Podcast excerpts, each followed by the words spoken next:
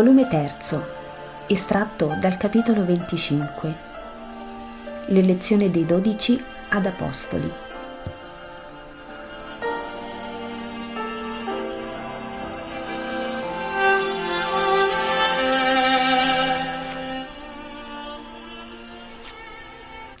Vi è un'alba che imbianca i monti e sembra ammorbidire questa selvaggia costa, in cui ha voce solo il torrentello che spuma nel fondo.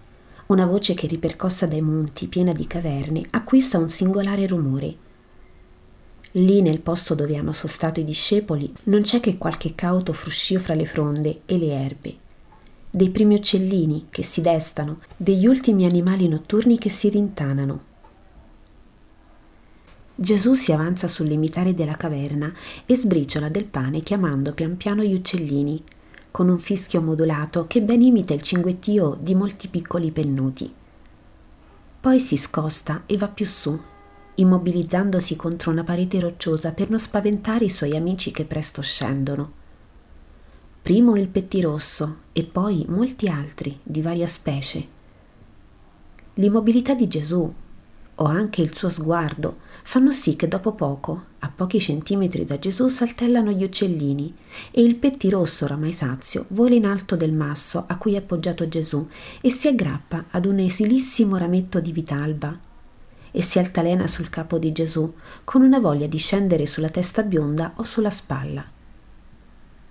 Il pasto è finito. Il sole indora le cime del monte e poi i più alti rami della boscaglia mentre a valle ancora tutto è nella luce pallida dell'alba. Gli uccellini volano soddisfatti e sazi al sole e cantano con tutte le loro piccole gole. Ed ora andiamo a svegliare quegli altri miei figli, dice Gesù, e scende, perché la sua caverna è la più alta, entrando di volta in volta nelle grotte e chiamando a nome i dodici dormienti. Simone, Bartolomeo, Filippo, Giacomo, Andrea rispondono subito. Matteo, Pietro e Tommaso sono più tardi a rispondere. E mentre Giuda Taddeo si fa incontro a Gesù, non appena lo vede farsi sulla soglia, già pronto e ben desto, l'altro cugino e con lui l'Iscariote Giovanni dormono sodo, tanto che Gesù deve scuoterli sul loro letto di foglie perché si destino. Giovanni, ultimo chiamato, dorme così profondamente che non si raccapezza di chi lo chiama e nelle nebbie del sonno per metà interrotto dice fra le labbra Sì, mamma, vengo subito. Ma poi si gira di là. Gesù sorride, si siede sul silvestre pagliericcio di fogliame raccolto nel bosco, si china e bacia sulla guancia il suo Giovanni, che apre gli occhi e resta di stucco nel vedere lì Gesù si siede di scatto e dice Hai bisogno di me? Eccomi. No, ti ho svegliato come tutti, ma tu mi hai creduta tua mamma e allora ti ho baciato per fare quello che fanno le mamme. Giovanni si attacca al collo di Gesù e ci si rifugia col capo fra la spalla e la guancia, dicendo Oh, sei ben più della mamma tu. Lei ho lasciata per te, ma tu non ti lascerei per essa. Lei mi ha partorito alla terra, ma tu mi partorisci al cielo, oh, lo so. Che sai più degli altri? Quello che mi ha detto il Signore in questo speco.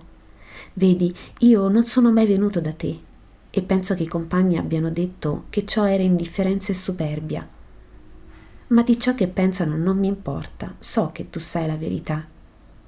Io non venivo da Gesù Cristo, figlio di Dio incarnato, ma ciò che tu sei in seno del fuoco, che è l'amore eterno della Trinità Santissima, la sua natura, la sua essenza, la sua vera essenza, ma ciò che tu sei, seconda persona dell'ineffabile mistero che è Dio e che io penetro, perché Dio a sé mi ha ispirato, io l'ho avuto sempre con me. E tutti i miei desideri, tutti i miei pianti, tutte le mie domande, le ho versate nel tuo seno divino, Verbo di Dio né ci fu mai parola fra le tante che da te ho udite, vasta così come quella che mi dicesti qui, tu, Dio figlio, tu, Dio come il Padre, tu, Dio come lo Spirito Santo, tu, tu che sei il perno della triade. O forse bestemmio, ma così mi pare, perché se tu non fossi amore del Padre, amore al Padre, ecco che mancherebbe l'amore, il divino amore, e la divinità più non sarebbe trina e mancherebbe ad essa il più confacente tributo di Dio, il suo amore. Oh, ho tanto qui, ma è come dell'acqua che gorgoglia contro una chiusa e non può uscire. Mi sembra di morirne, tanto è violento e sublime il tumulto che mi è sceso in cuore da quando ti ho capito. Ma per nulla al mondo vorrei esserne liberato. Fammi morire di questo amore, mio dolce Dio. Giovanni sorride e piange, affannato, acceso dal suo amore, abbandonato sul petto di Gesù, come se la fiamma lo spossasse e Gesù se lo carezza, ardendo di amore a sua volta. Giovanni si riprende sotto un'onda di umiltà che lo fa supplicare.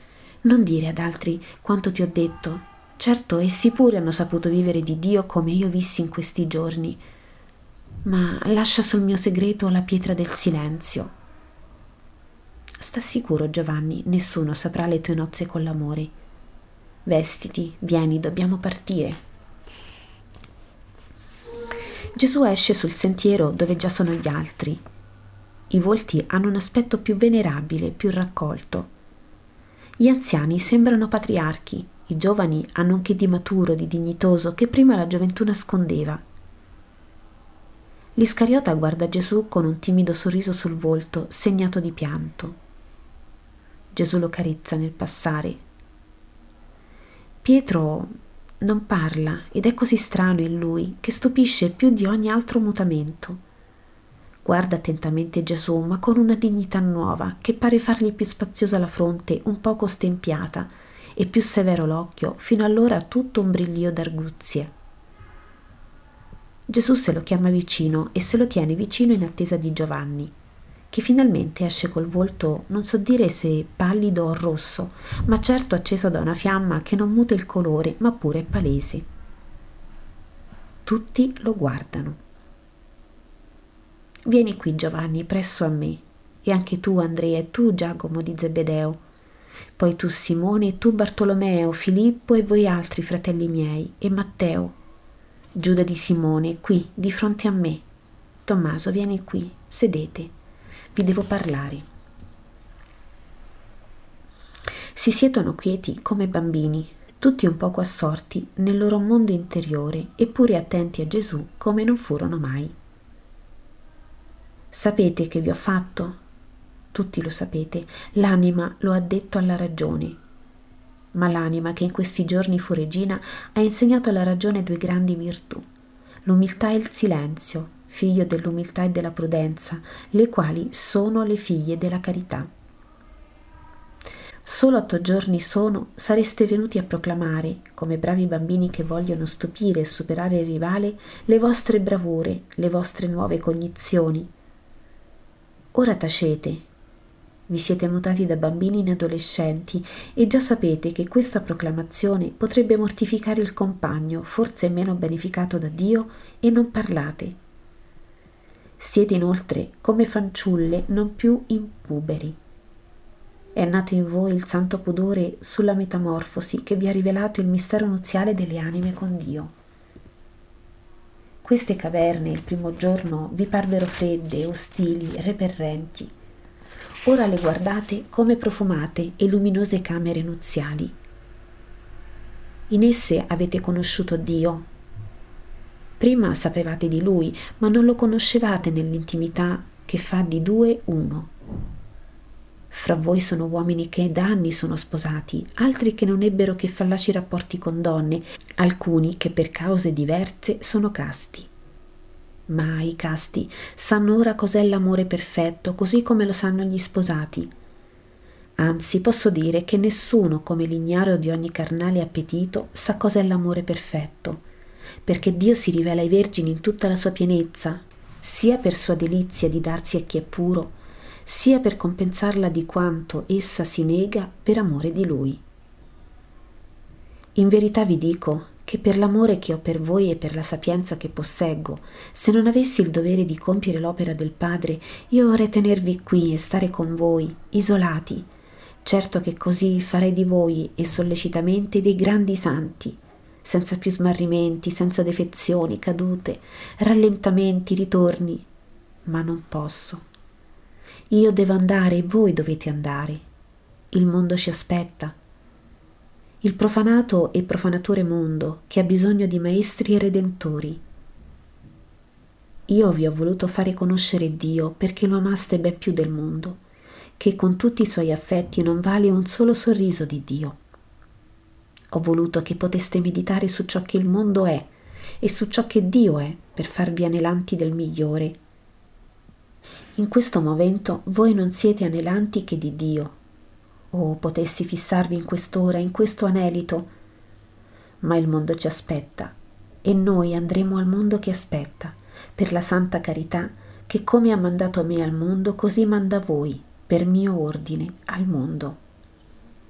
Ma ve ne scongiuro, come perla nello scrigno, chiudetevi il tesoro di questi giorni in cui vi siete guardati, curati, alzati rivestiti davanti a Dio nel vostro cuore e come le pietre della testimonianza elevate dai patriarchi a ricordo delle alleanze con Dio, conservate e guardate questi preziosi ricordi nel vostro cuore.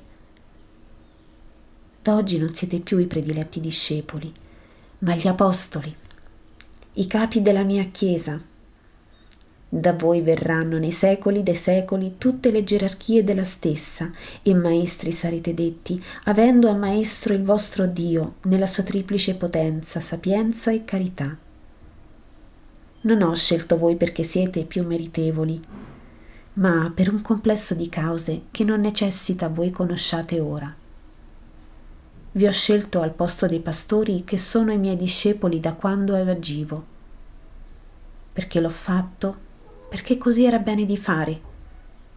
Fra di voi sono Galilei, Giudei, dotti o indotti, ricchi e poveri. Questo per il mondo. A ciò non dica che ho preferito una sola categoria. Ma voi non basterete a tutto quanto c'è da fare, né ora né poi.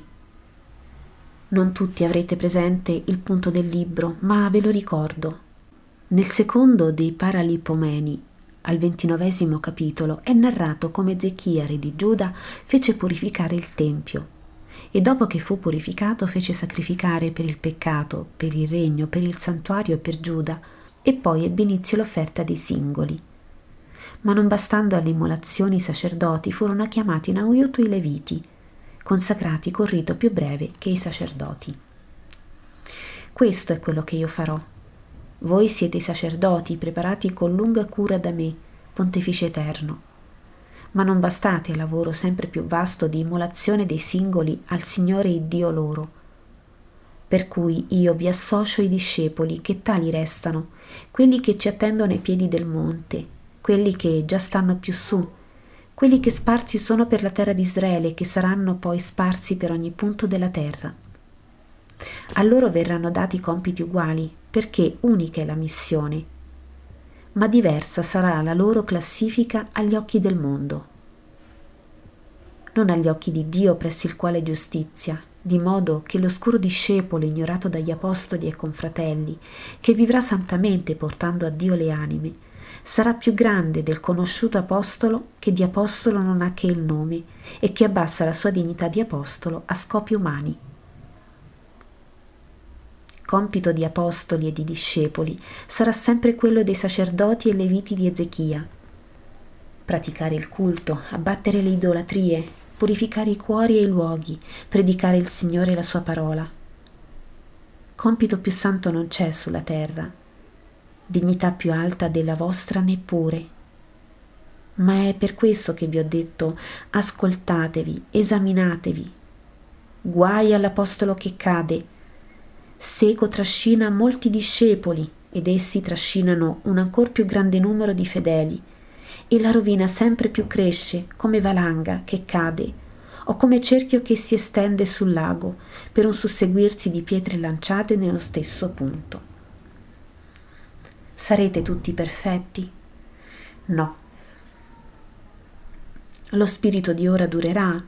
No perché il mondo lancerà i suoi tentacoli per strozzare la vostra anima. vittoria del mondo, figlio di Satana per cinque parti, servo di Satana per altre tre, apatico verso Dio nelle altre due, quella di spegnere le luci dei cuori dei santi. Difendete voi stessi da voi stessi contro di voi, contro il mondo, la carne, il demonio, ma soprattutto difendetevi di voi stessi. Sulle difese, o figli, contro la superbia, la sensualità, la doppiezza, la tiepidezza, il sopore spirituale, contro l'avarizia. Quando l'io inferiore parla e piagnucola sopra pretese crudeltà a suo danno, mettetelo a tacere dicendo per un attimo di privazione che ti do, ti procuro ed eternamente il banchetto d'estasi avuto nella caverna montana al finire della luna di Shebat. Bene, la sosta è finita e l'elezione è avvenuta.